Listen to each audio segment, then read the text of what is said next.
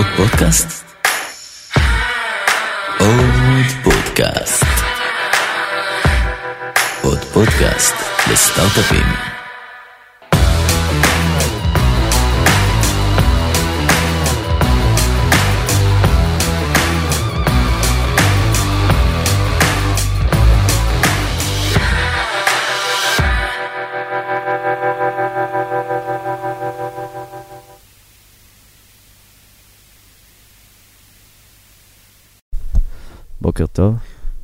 אור. התחלנו?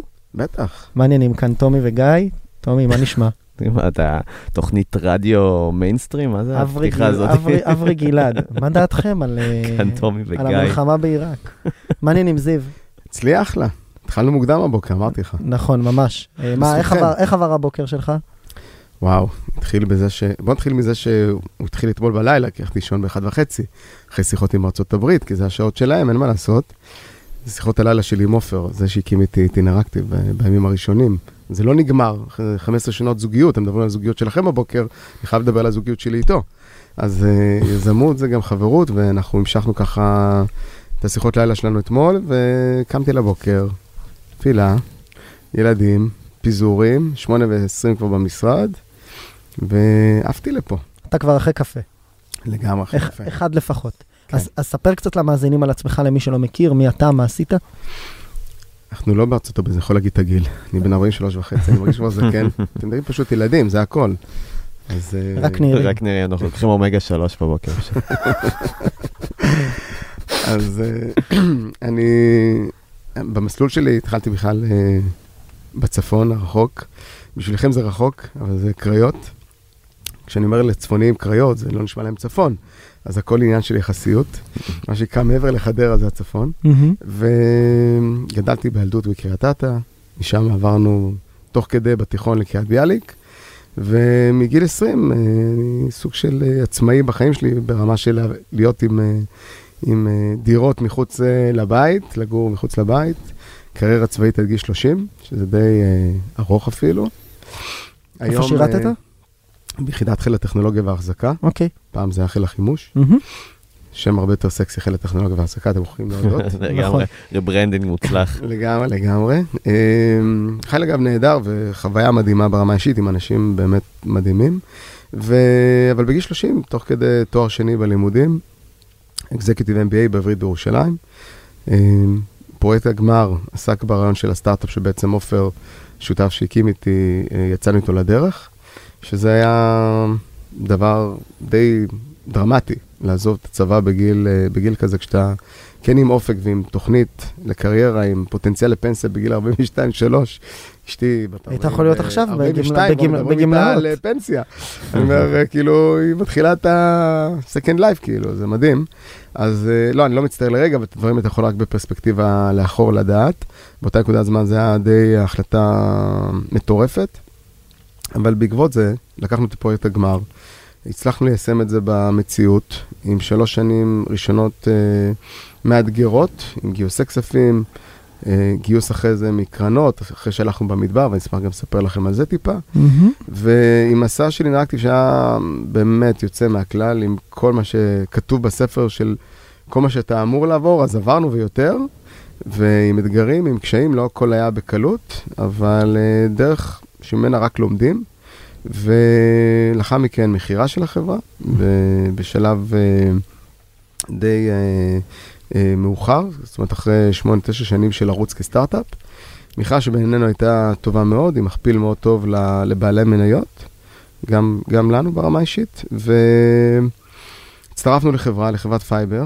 אה, חברה ציבורית, גרמנית, כל מה שמשתמע מזה, כשהיום היא מונה 300 עובדים, ואחרי שנה ש, של המכירה, כשהיינו בתוך הקבוצה כחברת בת, בסוג של חברת החזקות, ביקשו ממני אה, ומצוות ההנהלה להיות בעצם, לקחת ownership על החברה, לא ברמת מניות, אלא ברמת ניהול.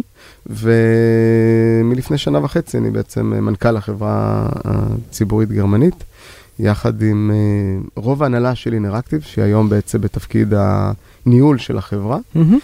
שזה די, די מעניין, מרתק, מפתח, מלמד בצורה בלתי רגילה. שאני לא יכול להגיד שכל הפרקי היזמות שדיברתי עליהם בסטארט-אפ לא, לא פוסח עליהם גם היום, ש... ולכן זה מאוד מאוד מעניין. שאלת על הרמה האישית, אז גם שלושה ילדים. הגדולה אורי, בת שמונה וחצי, התחלנו מאוחר את הקטע של הילדים. יונתן אחריה, בן שבע וקצת, ודוד שהוא בן ארבע. יש לנו יונתן ודוד. אז uh, שלושה ילדים מדהימים. אשתי, שהיא אשת קריירה בצבא, הכרנו אחרי שהשתחררתי, לא תוך כדי. אה, גם היה חשוב מדהימה. לציין, למקרה ו... לגמרי, לגמרי. למקרה והיועמ"ש מהיחידה עוקב, הבנתי, אוקיי, יועץ משפטי לממשלה גם, הוא שכן שלי, אז... אה, הבנתי. אז בוא בוא נחזור שנייה אחורה, שלושה צעדים אחורה לתחילת הדרך. השתחררת מהשירות הצבאי, נכון? היה איזה פרויקט אוניברסיטאי. בוא תספר קצת על הימים הראשונים של, אומרים את זה פייבר? פייבר. אז בוא, בוא אבל נדבר... אז היה אינראקטיב. אז בוא, נדבר, אז, בוא, כן. אז בוא נדבר קצת על הימים הראשונים של. אינראקטיב, מה אינראקטיב. החברה, אינראקטיב, מה החברה עושה. ו- ואיך זה, זה התחיל. בימים הראשונים עשינו משהו שחברות סטארט-אפ היום אה, מנסות לעשות בצורה קצת יותר סקלבילית, כמו אנזו אגב, חברת סטארט-אפ היום שבאה מעולמות אה, מאוד דומים לאיפה שאנחנו התחלנו, אבל באנו לפתור בעיה באותם ימים בעולם הסלולר, עולם שלא היה מפותח כמו שאתם מכירים היום. אה, עולם של נוקיות, עולם ש, שבעצם לא חווה את חוויית אייפון ו- ואנדרואיד, עולם שהוא לא חינמי, שבו המודל של subscription על ידי ה-carriers, אותם חברות סלולר, היה המודל המנצח, המודל המוביל, ועם זה הם, אה, הם באו לעולם ואמרו, חבר'ה, זה המודל שאנחנו מכירים, ובאנו ואמרנו, בואו נשנה את העולם הזה. לא היינו אפל, לא היינו גוגל, אבל אמרנו, בואו נשלב פרסום בתוך משחקים, וניתן מהמם. ליוזרים את המודל החינם.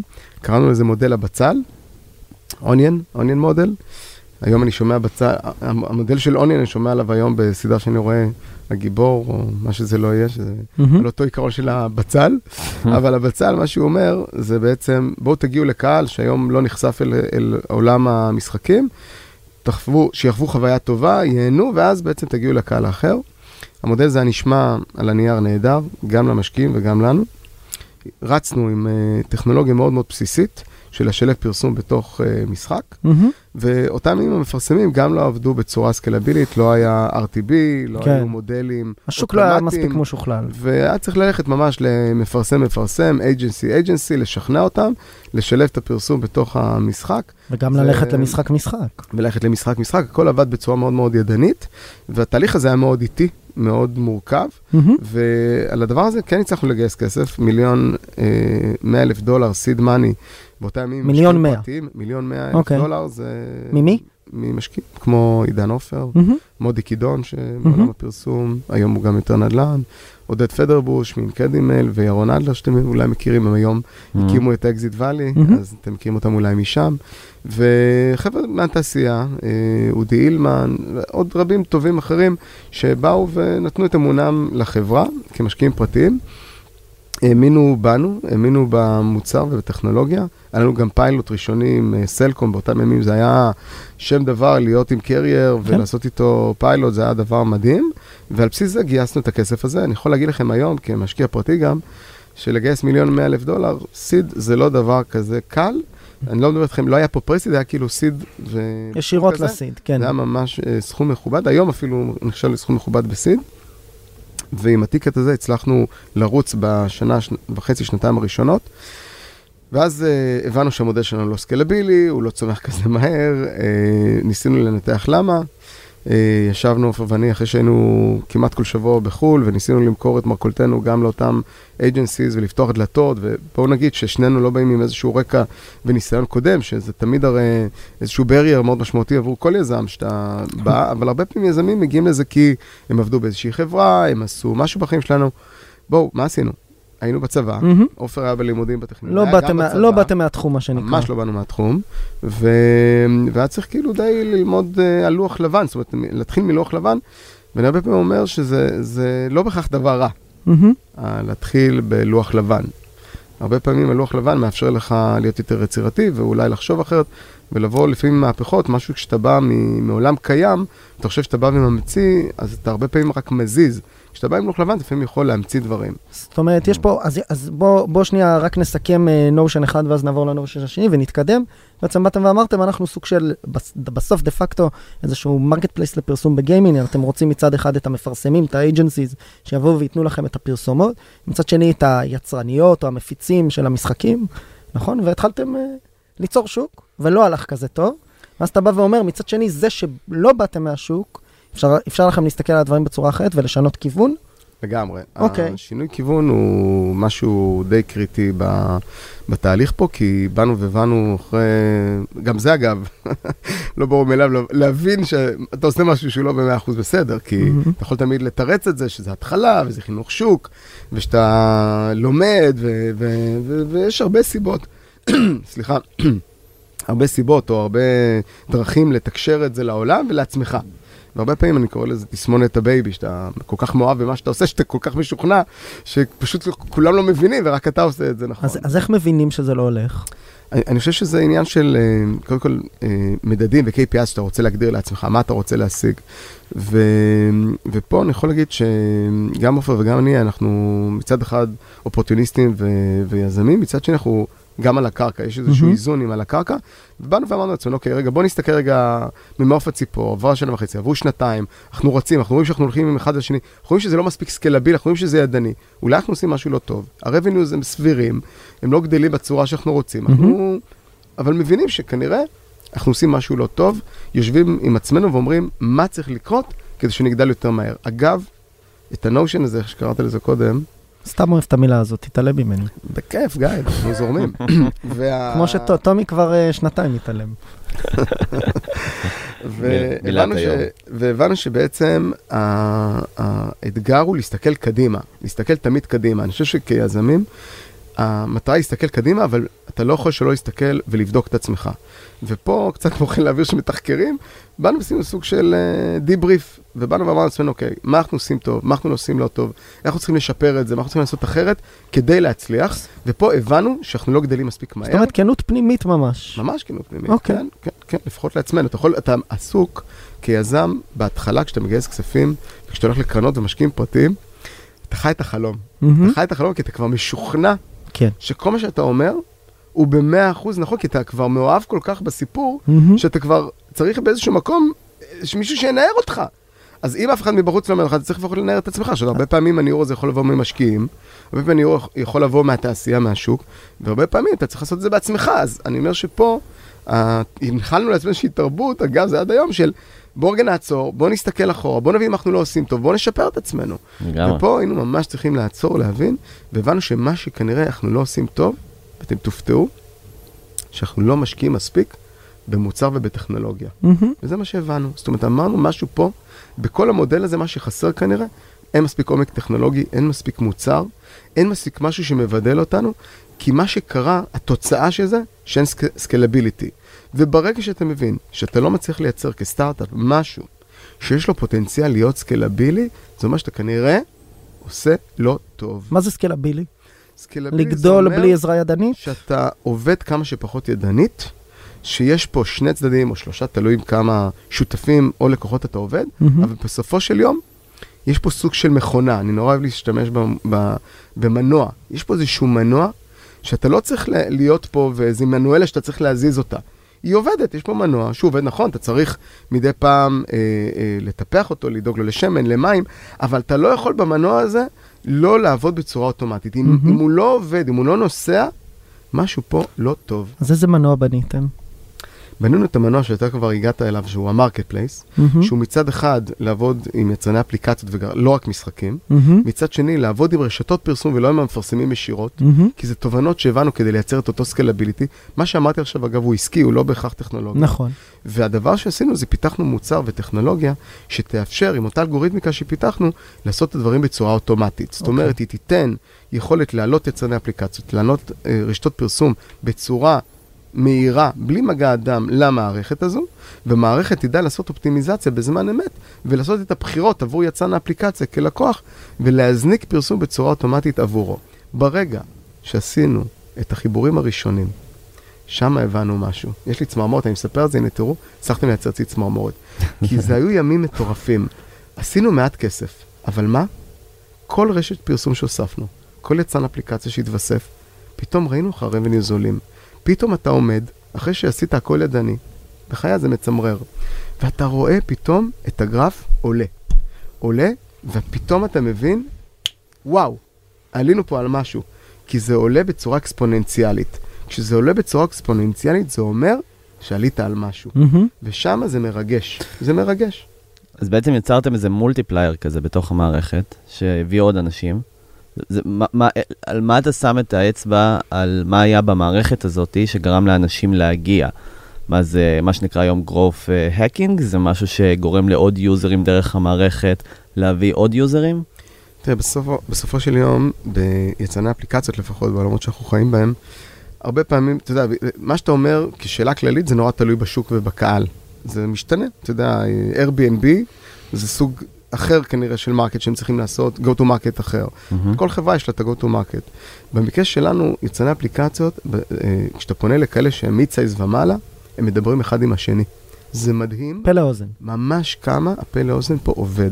והם פשוט דיברו אחד עם השני, להגיד להם, תשמעו, עבדנו איתם, תראו איזה יופי, זה עובד, זה עושה לנו כסף. והדבר שהכי עשה לנו את המכירות, זה יצרני אפליקציות מרוצים, שהלכו ודיברו אחד עם השני. אני לא אומר שלא היה לנו inside sale, ולא שפנינו, והמכירות שלנו הם לא כאלה שאתה אה, פונה עכשיו במרק, ב, בגוגל אל הלקוחות, כי זה, זה, זה, זה גוגל עושים את זה לעצמם הרבה פעמים. אנחנו לא באנו כ-ad network, באנו כ-value, כטכנולוגיה, כמוצר, ליצרני אפליקציות אינטליגנטים. מה זה אינטליגנטים? כאלה שכבר הבינו שהם לא יכולים לנהל את זה בעצמם, שהם צריכים צד ג' שהוא מתמחה בניהול הפרסום ויעשה את זה עבורם. מה זה- כדי מה זה היה עבור. היצרני האפליקציות והמשחקים API שכזה? SDK.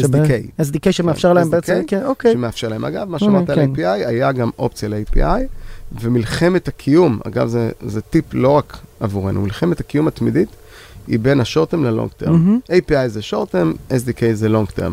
זה נכון אגב לגבי כל סוג ביזנס אחר. בכל ביזנס יש light version ויש version שהוא יותר עמוק, נכון? תמיד יש את, ה, את הדרכים לייצר או traffic יותר מהיר, או revenues יותר מהירים, זאת אומרת, אנחנו מחפשים תמיד את הדרכים המהירות, בייחוד סטארט-אפים, כדי להראות למשקיעים, כדי נכון. להראות לעצמם, מחפשים את ה-quick אז היה לכם וגם. וגם?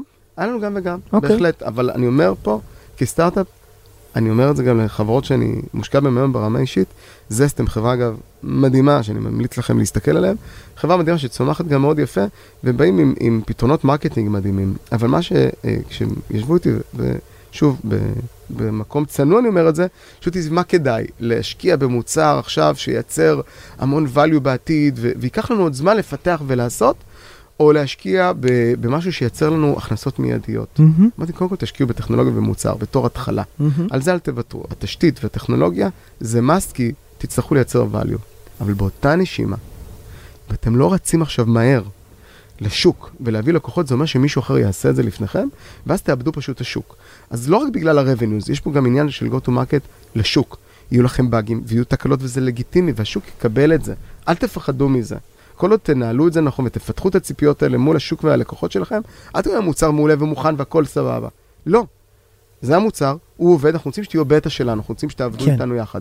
אבל ברגע שתתחילו לעבוד, תבינו גם לא בסדר.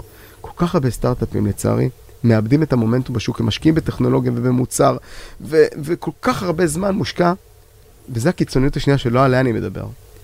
הקיצוניות השנייה יכולה להביא חברות לאובדן, כי אז הם משקיעים את כל הכסף של המשקיעים אך ורק בזה. הם לא בדקו את עצמם מספיק בשוק ולא קיבלו פידבק, ואז מה שקורה להם, הם הופכים להיות לא רלוונטיים. עכשיו, על מי אני מדבר? תחשבו על מי. על מלח הארץ, על יוצאי 8200, על יוצאי ממר"ם, על מהנדסים, על דוקטורנטים, על אנשים מדהימים שיש לנו פה בארץ. אבל מה שהם לא שמים לב, שהם כל כך עסוקים בעצמם ובטכנולוגיה ובמוצר. הם עסוקים בפרפקציוניזם של איך זה צריך להיראות ולהיות ב-UI, ב-UX שלו, ומה שהם שוכחים, שיש שוק. ואת הפידבק מהשוק הם לא קיבלו עדיין. כן. זאת אומרת, יכול להיות שהם השקיעו המון, אבל בסופו של יום, השוק אולי רוצה משהו אחר. ואת הפיבוט הזה שאנחנו מדברים עליו, שאין מה לעשות. לא רק אינראקטיב חוותה אותו, כל חברה חווה אותו. אני לא קונה את זה ואני לא מאמין שסטארט-אפ, כשאיפה שהוא מתחיל, זה גם איפה שהוא מסיים. מעט, אני לא אומר שאין מקרים. לכל דבר כנראה יש דוגמה. כנראה שיש. אבל זה מעט. הרוב חווים כנראה פיבוט, וזה טוב שהם חווים אותו. ואם אתה לא משכיל לצאת לשוק ולהיות רלוונטי, ולהבין מה לא עשית טוב, אתה כנראה תהיה מאוחר מדי. מאה אחוז. אז אמרנו בעצם שהגעתם לאיזושהי נקודה שבה בניתם את ה marketplace בצורה יותר אוטומטית והתחלתם אה, להעמיס אה, מפרסמים ומייצרי אפליקציות ומשחקים מצד, משני הצדדים. אה, זה נראה לי. הביטוי. האמת, היא, לא, האמת היא שהייתה... מאוד, זה היה מאוד במקום. אה, מה קרה אחרי זה? תראה, קודם כל כשהבנו את הנקודה הזאת, הצלחנו סוף סוף לגייס כסף מקרנות, כי עד אותה נקודת זמן לא הצלחנו לגייס כסף מקרנות הון סיכון. אתה יודע, אומרים תמיד על הקרנות, הן לא מבינות, הן לא יודעות, הן לא... אני פונה, אני רואה הרבה סרטונים על קרנות, שמה הם מבינים החבר'ה האלה שם, הם יושבים להם על uh, מגדל השן, גם לא חוזרים כן. אלינו במיילים, וגם... אז קודם כל זה לא נכון, כי לא, לא כל הקרנות הן כאלה, יש קרנות שהן כן decent, ויש עכשיו אפילו אחת כזה שהחליט אפילו לרוץ uh, ולהיות חבר כנסת, uh, ו- ועושה לנו שירות כ- כמישהו ציבורי. אחד כזה שהוא סופר נחמד ונעים, מהמם. ויש לך קרנות כמו TLV Partners, רונה, שהיא אחת הקרנות באמת בעיניי המדהימות בארץ, כי הסגנון והגישה שלהם הוא מאוד towards אה, אה, היזמים, ומאוד דומה גם ומזכיר את סן פרנסיסקו וסיליקון וואלי. לכן לא, אני לא מקבל את ההנחה הזאת. מהמם. ואני יכול להגיד לכם שהקרנות שבדקו אותנו וראו אותנו, כולל אברגין שבסוף השקיע בנו, בסיבוב הראשון כשבאנו, כשאנחנו לא הבנו את מה שהם כבר הבינו, שאנחנו כן לא מספיק סקלבילים, ולא עלינו פה על כנראה משהו, מה קרה? הם, הם לא טעו כנראה. אז למה, למה תמיד אנחנו מסתכלים ובוחנים אותה כלא בסדר? הם היו בסדר, אני אומר את זה גם ליזמים, לא תמיד הקרנות טועות, ולא תמיד הם לא בסדר. מהמם. וגם פה זו דוגמה מעולה, שכשבאנו אליהם, הם אמרו לא. אבל קרנות טובות, מה שהן עושות תמיד, אומרות, תקשיבו, תעשו עבודה, תעשו שינוי, תעשו איזשהו מיילסטון, ואז תבואו אלינו. כמה טוב. מקרנות? בס- בסיבוב הזה של אחרי הפיבוט? אחרי הפיבוט גייסנו בסיבוב הראשון 2 מיליון דולר, מהמם. שהוא היה עם מיילסטון כשלעצמו, מהמם. על שנה, ומיליון, ועל עוד שנה מיליון נוסף. אמ, לימים, אגב, על כל הגיוסים, גייסנו לחברה 11.5 מיליון דולר עד מהמם. המכירה.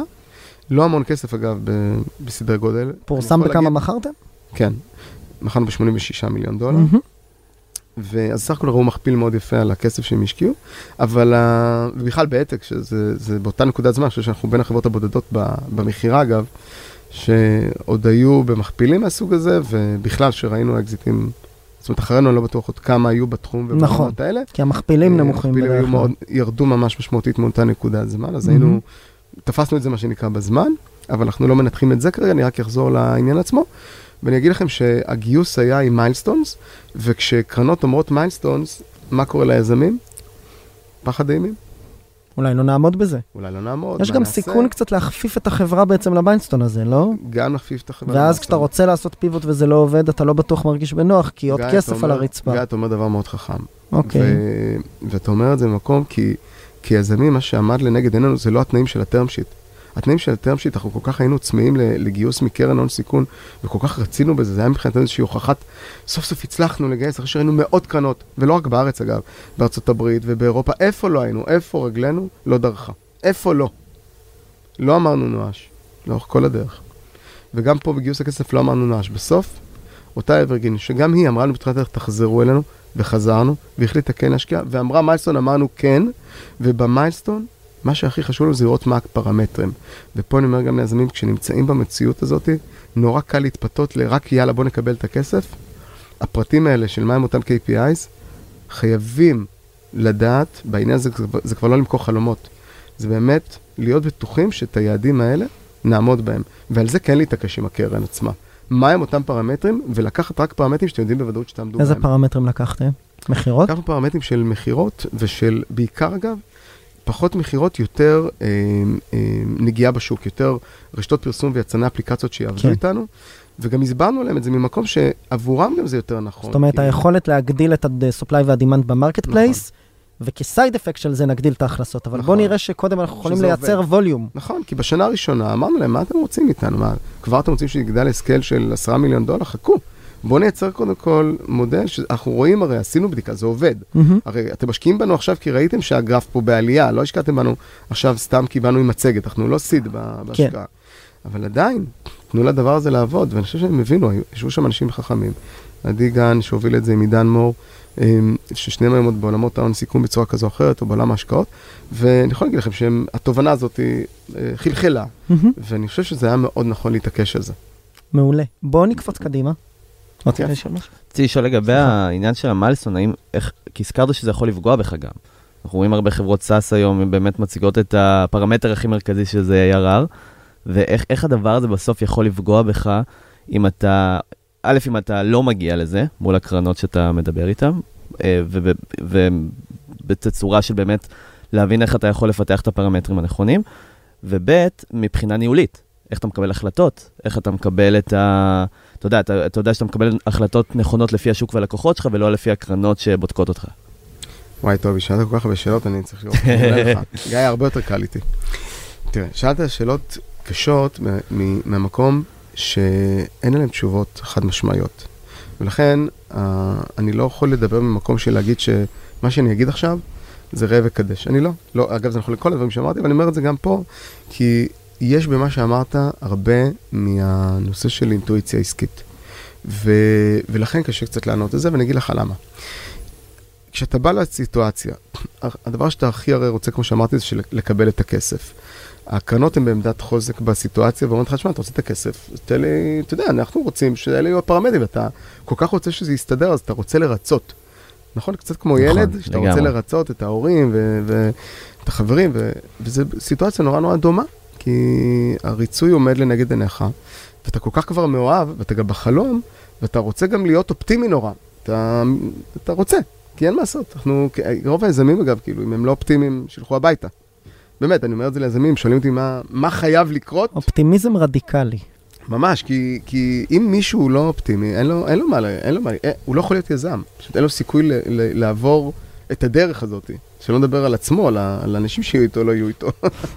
אז אני אומר, יש פה מציאות שאתה צריך להתמודד איתה, ופה האופטימיות היא צריכה להיות אופטימיות זהירה. אתה צריך לנהל את זה. אז, אז לשאלתך, טומי, היינו צריכים לבחון עם עצמנו, קודם כל, לפני שניהלנו איתם משא ומתן, קודם כל, מה אנחנו רוצים. אז לשאלתך, קודם כל, תמיד, אגב, זה כמו כל דבר בחיים, מה אנחנו רוצים? זה כמו, אתה יודע, אני אקח את זה למקום אחר, כי אה, גיא רצה ככה הרבה לדבר על השלב של היזמות, והרבה פעמים זה גם פה. איזה משקיע אני רוצה? יש... לא כולם הרבה- יכולים, יש את הפריבילגיה אתה לבחור, אבל אתה זיו. צודק, גיא, אבל כשאתה מתחיל את הדרך. כשאתה מתחיל את הדרך, ואני נפגש עם יזמים, ואני אומר לך, בוא נגיד שהחברה היא חברה, אתה יודע כחברה שבנית משהו מטורף. אתה יודע שקרנות מחזרות עליך. יש, אגב, לא היינו, אנחנו לא היינו במזל הזה. מודה, לא אטק ספציפית. היום זה היום- תחום- היום תחום שקש-. תחום שקשה, רגע, יש אקוסיסט... אוקיי. גיא, אתם פותחים פה חלונות, בעיית קשב וריכוז פה, מככבת חבל הזמן, חשבתי שלי יש בעיה. אצלי זה מאובחן. אגב, גם אצלי, אבל אני רואה שזה... אצל טומי זה. לא, אני הבחנתי. כל יום אתה מאבחן. אז אה, נחזור רגע לשאלה המקורית סליחה. רגע, לא, לא, נענה גם לך, אין בעיה. אני אומר, בסיטואציה שיש כיזם, אתה הרבה פעמים צריך לבחור, או לפחות להגדיר לעצמך איזה סוג של משקיע היית רוצה שיהיה. עכשיו, זה לא אומר שבהכרח זה יצליח, אנחנו לא שואלים את השאלות האלה. היזם גם צריך לבחור, זה חתונה. להיות עם קרן או להיות עם משקיע, זה להתחתן איתו. בהגדרה. אתה צריך לחשוב, כמו שאומרים למישהו שהוא, אתה עוד לא שם, גיא, לא לגבי, לגבי חתומי, אתה, לפני שאתה מתחתן, אתה, אתה אומר גם, לא עלינו, כאילו אומרים לך תמיד כטיפ, תחשוב ממי אתה רוצה, ממי אתה רוצה להתגרש, נכון? זה לא נעים לח- לחשוב ככה, אבל אתה צריך לחשוב גם על הימים הקשים, ולא רק על הימים הטובים, ולא רק על האנימון, ולא רק התקופות הטובות, ואני יודע שזה קשה לחשוב בצורה הזאת, אבל אני ממליץ ומציע, ולא משנה גם אם בסוף תיקח קרן שאין לך ברירה, או משקיע שאין לך ברירה, כי הוא היחידי שנתן את הכסף, אבל אם יש לך את הפריבילגיה, ויש קרנות לפעמים, ויש סיטואציות ש, שרוצות כולן להשקיע בחברה מסוימת, ותופעת העדר ידועה, וזה יכול לקרות, ואני פוגש יזמים שיש להם את האלטרנטיבה, ואז אני אומר להם, תשאלו את עצמכם, תשאלו את עצמכם, מי המשקיע שהייתם רוצים? לפני האבלואציה, לפני הסכום הגיוס. זה פרמטרים חשובים, אבל הם הכי חשובים? הם לא. הם לא. מהמם, ואותו דבר גם פה. תשאל את עצמך, איזה KPI אתה רוצה? מהמם. מה היית רוצה? מה היית רוצה שיהיה במיילסטון הזה? ואז, כשאתה נמצא שם, כשאתה כבר מנהל את השיחה עם אותו משקיע, עם אותו קרן, אתה כבר בא ממקום שאתה כבר חשבת מה אתה רוצה להשיג. להיות פרואקטיבי. וכשאתה בוודאי, אתה בא ואתה ממליץ ומציע איזה פרמטרים, ואתה גם משוכנע, ואתה גם יודע לשכנע טוב יותר, כי אתה כבר יודע בעצם מהם אותם KPI שאתה רוצה להעביר. ואולי לא תצליח בכולם, אבל אם תצליח בחלק מהם, כבר הצלחת, מאשר שהוא יבוא ויגדיר לך מה.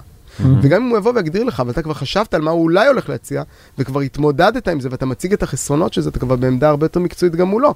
ואתה כבר לא נראה כמו איזה ילד שרק בא וחיפש כסף, ואני אגיד לך מה, הרבה פעמים זה לא מאוד חשוב להם. ההתמודדות שלך כיזם גם מולם, כמה שזה נשמע לכם כרגע נורא נורא מוזר מה שאני אומר, דרך הפעולה שלך מולם, איך אתה מתמודד, איך אתה מגיב, איך אתה עונה, איך אתה...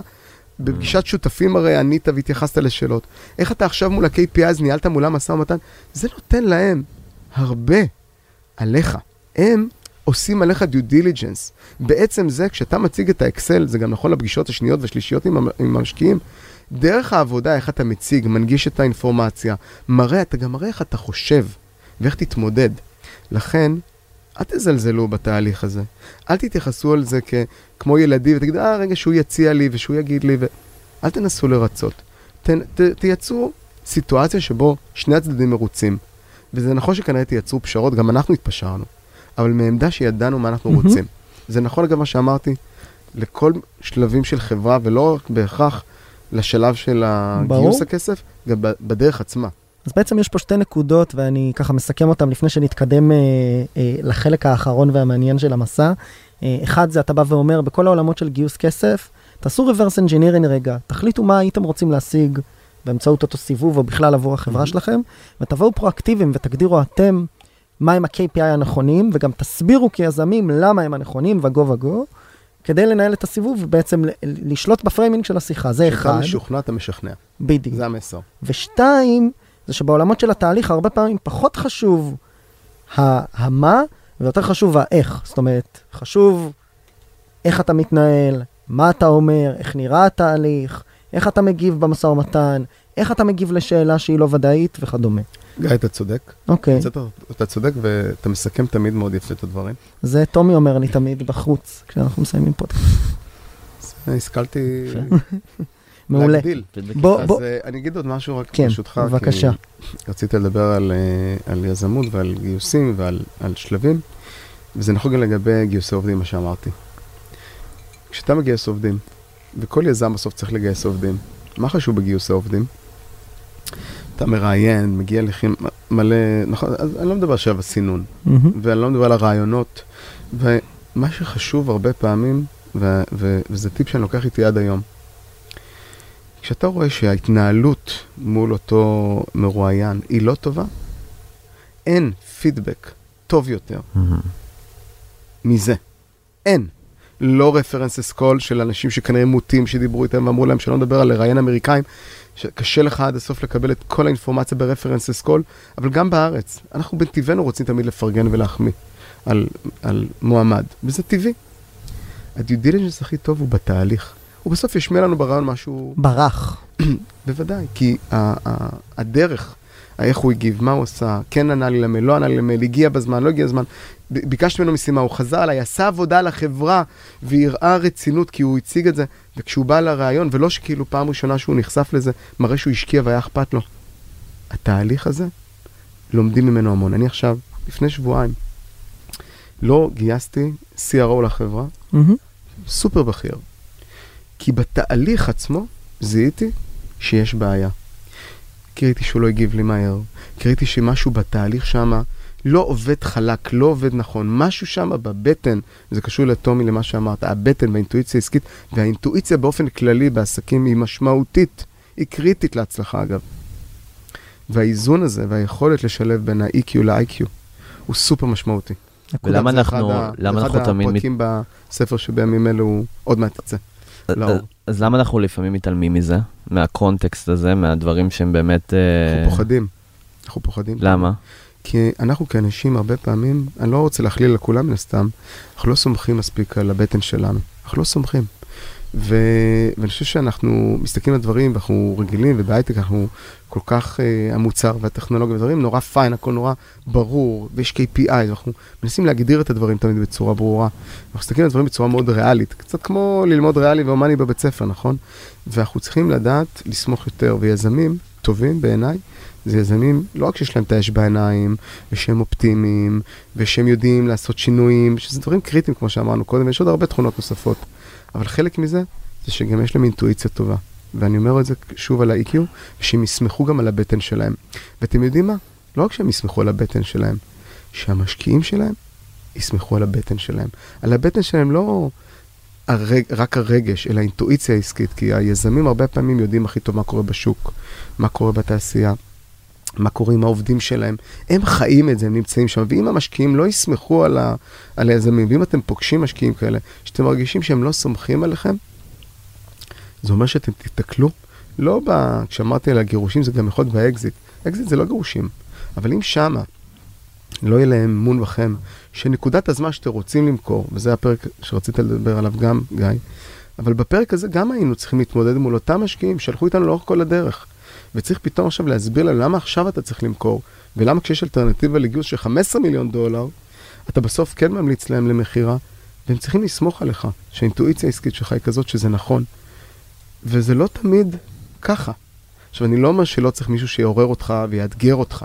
כי שנה קודם כשהציעו לנו למכור, וכמעט מכרנו, אני שמח שזה לא קרה, המשקיעים אמרו לנו לא כדאי, אנחנו גם לא היינו ב-100% משוכנעים, וזה טוב שהם ידעו להעיר אותנו בעניין הזה. מהמם. אבל כשאנחנו היינו משוכנעים והם הבינו את זה, וסמכנו על הבטן שלנו, וגם הם סמכו שבשוק ובאינטואיציה, ולא רק על בסיס כל הפרמטרים העסקיים, זה היה נכון לעשות את זה. לכן, צריך לסמוך יותר על, ה, על הבטן. תסמכו על עצמכם בעניין הזה כיזמים, ואז יהיה הרבה יותר קל גם לעובדים שלכם ללכת אחריכם, כי הם יראו שזה עובד. אז שאלת למה, טומי? כי אנחנו פוחדים, מהמם. והטיפ הוא יותר לסמוך. שאלה לסיום, כי הבטחתי לך. מה לומדים uh, ממעבר מחברת סטארט-אפ, מכירה לתאגיד, ואז מעבר לניהול תאגיד גרמני ציבורי? וואו, אמ, קודם כל, תאגיד גרמני בהגדרה הוא שונה מכל דבר אחר שאנחנו מכירים כישראלים. ישראלים, אנחנו מאוד אג'ייל. כסטארט-אפ, שלא נדבר, אנחנו זזים מהר ואנחנו אה, אה, מתאימים את עצמנו למציאות שאנחנו רגילים אליה, של חוצפה, של אופטימיות. אה, אז קודם כל יש פה עניין תרבותי. אז שאלת אותי מה? אז תרבות. תרבות זה דבר מאוד מאוד חשוב. אחד הדברים שאנחנו כישראלים חושבים שאנחנו תמיד צודקים, אנחנו תמיד יודעים הכל, וגם כשזה קשור לתרבות, אנחנו חושבים שהתרבות שלנו כנראה הכי טובה, ורק צריכים כל היתר to adopt לתרבות שלנו. כי מה לעשות, אנחנו כנראה גם בזה מאוד טובים, וזה לא, לא תמיד נכון, כי זה בסדר שאנחנו עם גאווה ופטריוטים, אבל יש לנו גם ללמוד מאחרים. ובתרבות הגרמנית, מה ששונה אולי, שהסדר והארגון והתשתיות הם לא פחות חשובים, ומשהו שהכי למדתי בהיבט של התרבות, והשינוי שאני לפחות עשיתי עם עצמי, זה שנדרש תהליך לדברים, ולא הכל זה זבנג וגמרנו, או החלטנו וזהו ועכשיו עושים. להסביר, לתאר, לא רק לעצמך, גם לעובדים. הם מצפים ממך כמנהל, הם יעשו בסוף את מה שאתה רוצה. הם יעשו. הם מאוד לויאליים, הם מאוד משימתיים. אבל נורא נורא חשוב להם, לא רק השורה התחתונה.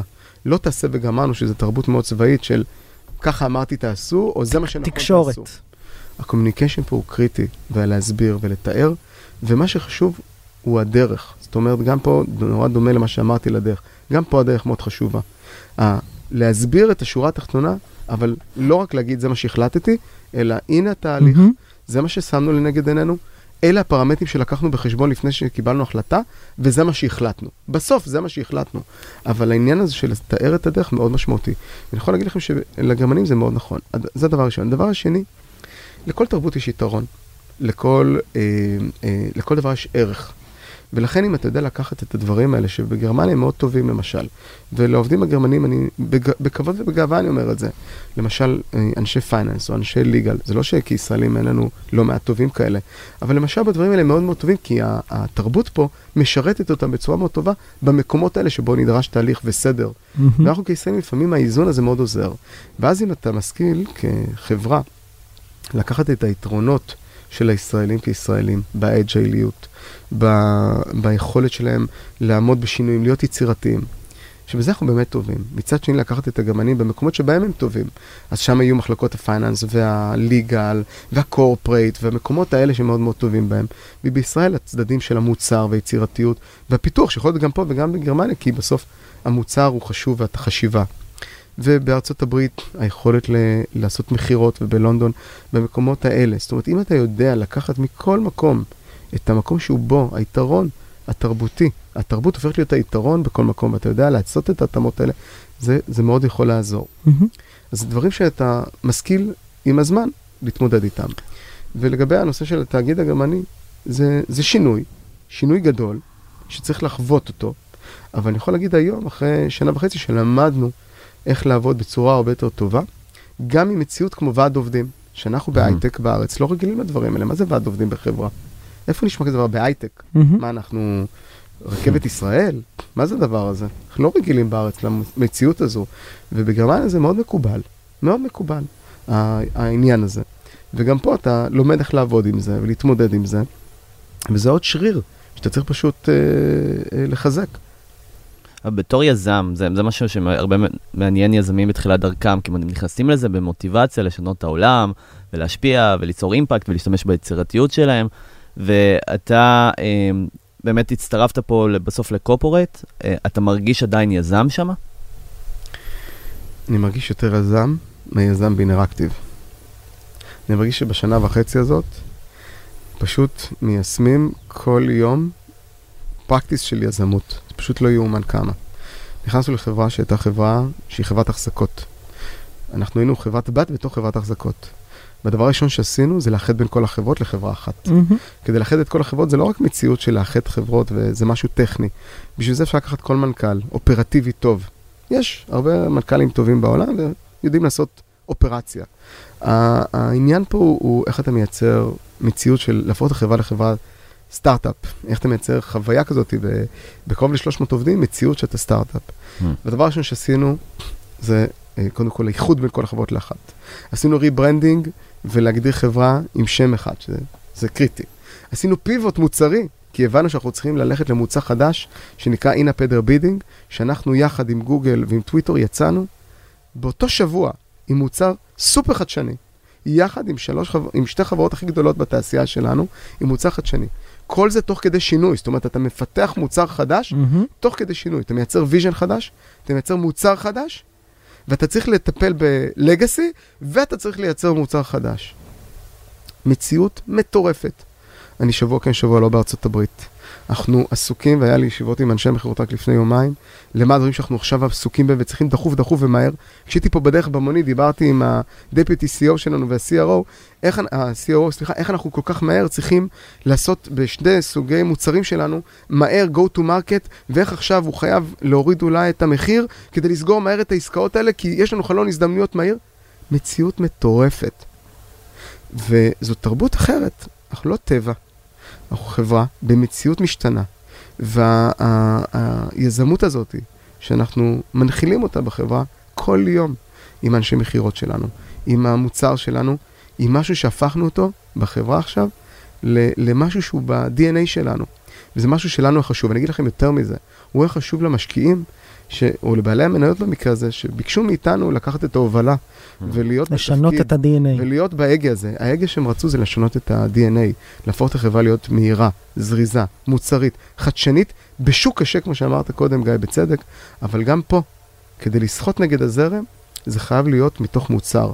אז את כל הניסיון וה, והשריטות והלקחים מהדרך שעשינו, שסיפרתי לכם במציאות היזמות, אנחנו מיישמים היום. כמו, כאילו זו חברה חדשה שהקמנו. אמרתי אתמול משהו לצ'רמן שלי, ואני ממש מאמין בזה. אמרתי שאני מרגיש שאני אמנם מנכ"ל מקצועי כאילו בחברה היום, אני לא היזם שלה, אבל אני מרגיש שאני ממש היזם שלה, מכל כך הרבה סיבות. גם כי קיבלנו את הטיקט הזה, וזאת אחריות. גם כי העובדים שלנו הם עובדים שגם הלכו איתנו בדרך. העובדים של אינראקטיב, 98% מהעובדים שלנו עדיין איתנו. מהמם. מכרנו את החברה, היינו 76 עובדים, בישראל היו 50 עובדים, היום יש בישראל 110 עובדים. זאת אומרת, רק גדלתם. רק גדלנו מהמם. מאז. יש לנו מחויבות כלפיהם, ולא רק כלפיהם, יש לנו מחויבות פתאום כלפי עובדים בגרמניה. שאנחנו, מי, מי אנחנו שבאנו כחברת בת שנקנתה, פתאום באים ולוקחים ownership. זה תהליך לא פשוט שהם היו צריכים לעבור, יש לנו אחריות בלהראות להם שלקחנו את החברה למקום הנכון, שעשינו את הכל כדי להצליח. עכשיו, אני לא פה מברך על המוגמר, אנחנו באמצע הדרך מבחינתי. אנחנו רחוקים מלברך על המוגמר. מהמם. יש פה עוד דרך, יש פה עוד דרך לעשות, יש פה עוד עבודה לעשות. מהמם. אבל מה? כשאתה מתייחס לדבר הזה, כאילו הוא שלך, כיזם ממש, זה אמור להצליח, ואנחנו פה כדי להצליח. וכמו שאתם אומרים, אני באמת מאמין, ובעזרת השם, כי צריך פה גם הרבה הרבה עזרה, מהמם. כדי לסחוט נגד הזרם, ולהתמודד עם השוק, ולדעת איך לעשות את הדברים הנכונים. ואני מקווה מאוד שכל הכלים של היזמות, ולכן כל יום שאני יכול להגיד פה כטיפ ליזמים, כל יום שאתם עושים, הוא מסע בפני עצמו. כל יום הוא מסע. בהתמודדות שלכם, ביום שאין כסף, ביום שאין עובד שפתאום עוזב ואתם מאוכזבים ואיך אתם צריכים להתמודד. כל דבר כזה בסוף הוא עוד מסע, הוא עוד זיכרון שנחרט, נחצב בכם כל כך, והוא ישמש אתכם וישרת אתכם בכל דבר אחר שתעשו, או מחוץ לחברה, או בתוך החברה, וזה לקחים שרק יעשו איתכם טוב. זיו, אנחנו צריכים לסיים. תודה רבה. תודה רבה. Without- note, מה שנקרא. זהו, ושיהיה שמחתי, בהצלחה. תודה רבה, והיה לי כיף איתכם. תודה. גם לנו. תודה.